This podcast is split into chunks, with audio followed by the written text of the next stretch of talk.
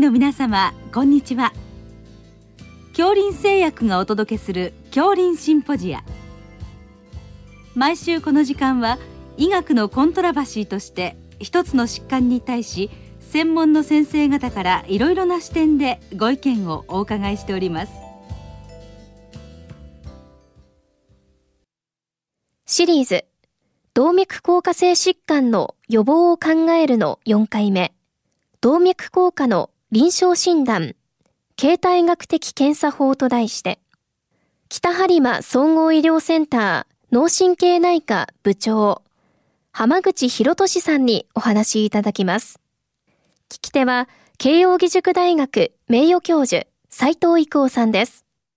えー、今日はあ動脈硬化の、まあ、臨床診断ということで形態学的検査を主に、えー、絞ってお話しいただきます。よろしくお願いいたします。よろしくお願いいたします。まずあの形態学検査のその入り口はこれどういった検査になりますか？はい。まずあの、形態学的検査としまして、特にあの実地以下の先生や検診ドックで用いられる検査法としまして、一つは超音波検査、特にですね、頸動脈超音波検査、頸動脈エコーが有用であると考えられます。でこちらにおきましてはあの早期の動脈硬化からあの中等度進展しての狭窄までの評価が一つでできるというメリットがあります。で頸動脈においてもし先生方の中で知っているとすれば IMT 内中膜孔っていうものがあるんですけれどもこの厚みをですね見ていただくことで通常の年齢に比して動脈硬化が進んでいるかどうかっていうのを評価することができます。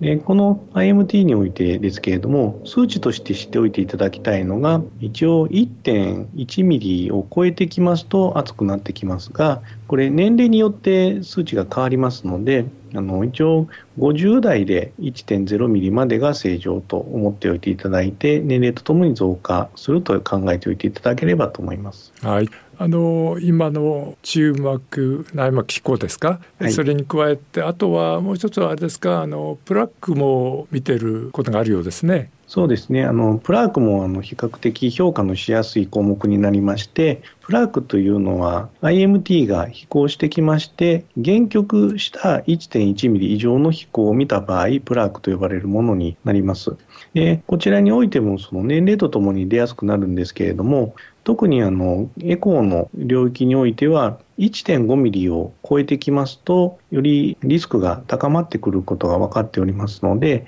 正常というものを評価する必要が出てきます、はい。まあ、そのプラークの出っ張りの中身をより詳細に見ることが今可能になってるんですか？そうですね。あの、普段から使われている汎用の超音波装置で十分それの評価が可能になってきましたので、実地以下の先生や検診ドックで用いられている超音波装置であれば、十分そのプラークの正常の評価が可能となっております。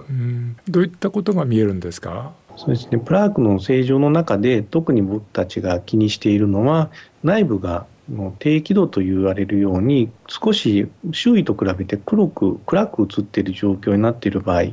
これはあの死亡に富んだ状況から出血してきている可能性があると考えられますのでまず低輝度の状態がリスク高いと考えます。一方でその高輝度と呼ばれる高い白い色がついてきますと石灰化が進んでいることになりますので同じ動脈硬化でも両極端にはなってくるんですけれどもその輝度の変化でリスクが高いのかリスクがそれほど高くないのかっていう評価が可能になってきます。うん、あのまあそういった質もまあ今評価して検診などの受診者にお知らせしてるわけですね。はい。はい。あのそれからそういったものがあると頸動脈がまあ狭くなるとかまあ狭窄するわけですけどこれは何か調べ方があるんですか？はい、一応あの、頸動脈超音波検査、頸動脈エコーでもし狭窄を評価するとなりますと、あの血流速度というものを測ることで、狭窄度の評価につながります。特にその収縮期最大血流速度が200から230センチメートルパーセカンド以上で、いわゆる血管造影検査においての70%の狭窄に相当すると言われておりますので、今まででしたら血管造影検査をやって狭窄も評価してたところが普段の超音波検査でできるというところにつながってきました。はい、あのまあ、狭い部分の流れが速いということですかね。そうですねあのどうしても血管の中が細くなって狭くなって速くなっているところを見に行くことができるようになってきたということですね。はいあのまあ、エコーの検査で、まあ、そこら辺まで詳細に分かるという、まあ、かなりのこう進歩かなと思うんですけどそれからあの、まあ、画像というと、まあ、CT あるいは MR があると思うんですけどこの辺の使い方はどうするんでしょうか？そうですねあの超音波検査は利点としては侵襲性がまずほぼないというところの利点と外来やベッドサイドでできるという利点がありましたがどうしてもその客観性という意味においては CT や MRI の方が有用性は高くなります。で特にあの CT であれば持ってらっしゃる施設は多いと思いますので CT で考えますとまずはあの石灰化病変の評価には CT が有用となります。特に冠動脈や頸動脈、大動脈、またあの末梢動脈といったすべての全身血管において石灰化病変の評価が可能となります。これはあの CT は割と簡単にできると思うんですけど、これ造影も今はしないでいいんでしょうか？あの正確な評価にはまだ造影されている施設が多いと思うんですけれども、あの今の、新しい装置になってきますと、非造影ですることもできるようになってきましたので、あの非造影での評価も進んできている状況にあります。あの石灰化しているところというのはやっぱりそこがまあ動脈硬化であるとこれはあの危ないものなんですか？それともまあまあ済んだ心配ないってどういうことなんですか？あの石灰化病変があるのみであればあのそこまで危ないかどうかリスクの評価にはつながらないんですけれどもその石灰化病変が伴うことで狭窄病変になっておりますと、うん、どうしてもそれはリスクとして考えられることになります。でその場合はやはりあの CT 以外の検査を合わせて評価していただいた方がよく、例えばあの頸動脈エコーの最初話しましたけれどもあれはあの石灰化があるとどうしても見にくい状況になりますので CT での評価あるいは MRI、MRA の評価っていうふうにつなげていっていただきたい部分になります。あの今 MR が出ましたけどこれも比較的よく使われてるわけですね。そうですねあの CT ほど施設が多いわけではないかと思うんですけれども特にその頭頸部領域において頸動脈から頸頭蓋領域においては MRI と MRA の検査っていうのはすごく優れていると思われます。え特に何よりいいのはあの非造影で頭蓋内頸動脈で最近ではあの大動脈から下肢の動脈においても非造影で MRA 検査ができるようになってきました。またあの最近ではあのプラークの評価においても MRI が活用されておりまして、プラークイメージングという手法を用いますとプラークの内部が内部正常が出血しているかとかあの死亡に飛んでいる状況であるかどうかっていうところまでの評価につながるようになりまして、うん、外科的治療の治療方針決定につなげられている部分もあります。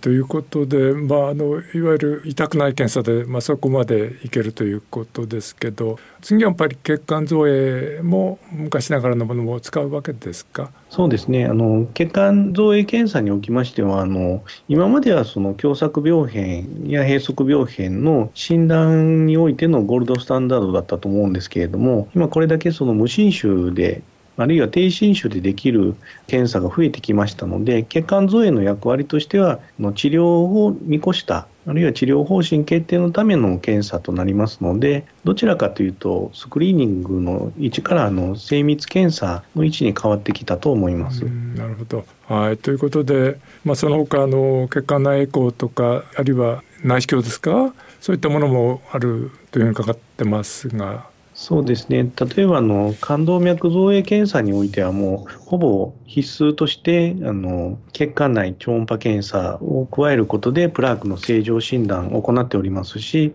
最近ではあの大動脈においてあの大動脈内視鏡検査というものをあの用いることで特にその大動脈壁のプラークの正常評価、あるいはそのそこからの側線子として飛びそうなものがあるかどうかの評価も可能になってきました。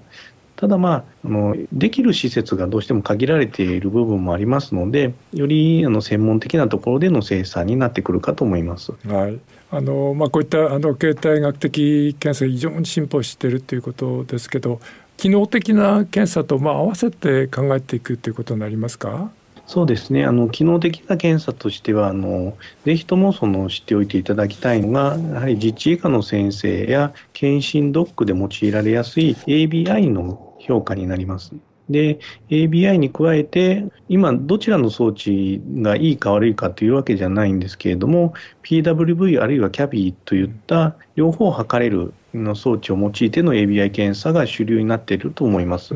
であとはあのさらに早期の動脈硬化の評価として血管内皮機能検査である FMD という検査法も今は主流となっております、はい、そういったものを組み合わせて、まあ、より詳細に評価していくということですね。で、まあ、こういった検査をある意味その経過観察に使うことも可能ですか？そうですねあの先ほどの血管造影検査などにおいてはちょっとフォローアップとしてはなかなかハードル高いと思うんですけれども超音波検査と ABI であれば定期的にフォローとして使うには優れてる検査になってきます。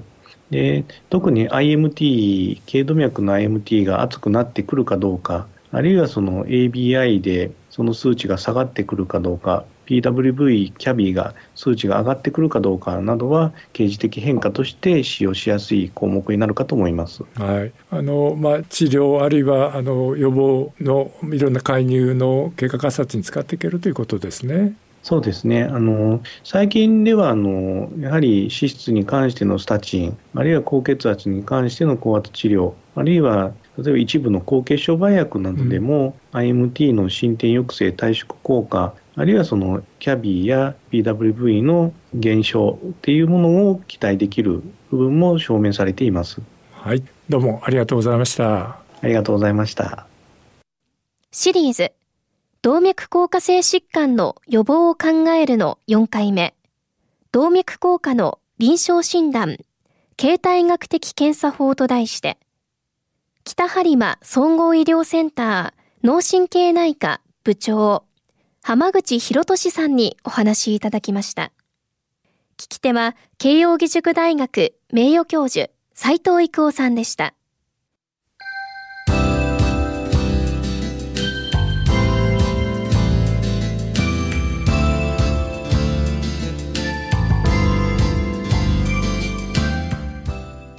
それでは恐林製薬がお送りしました恐林シンポジア。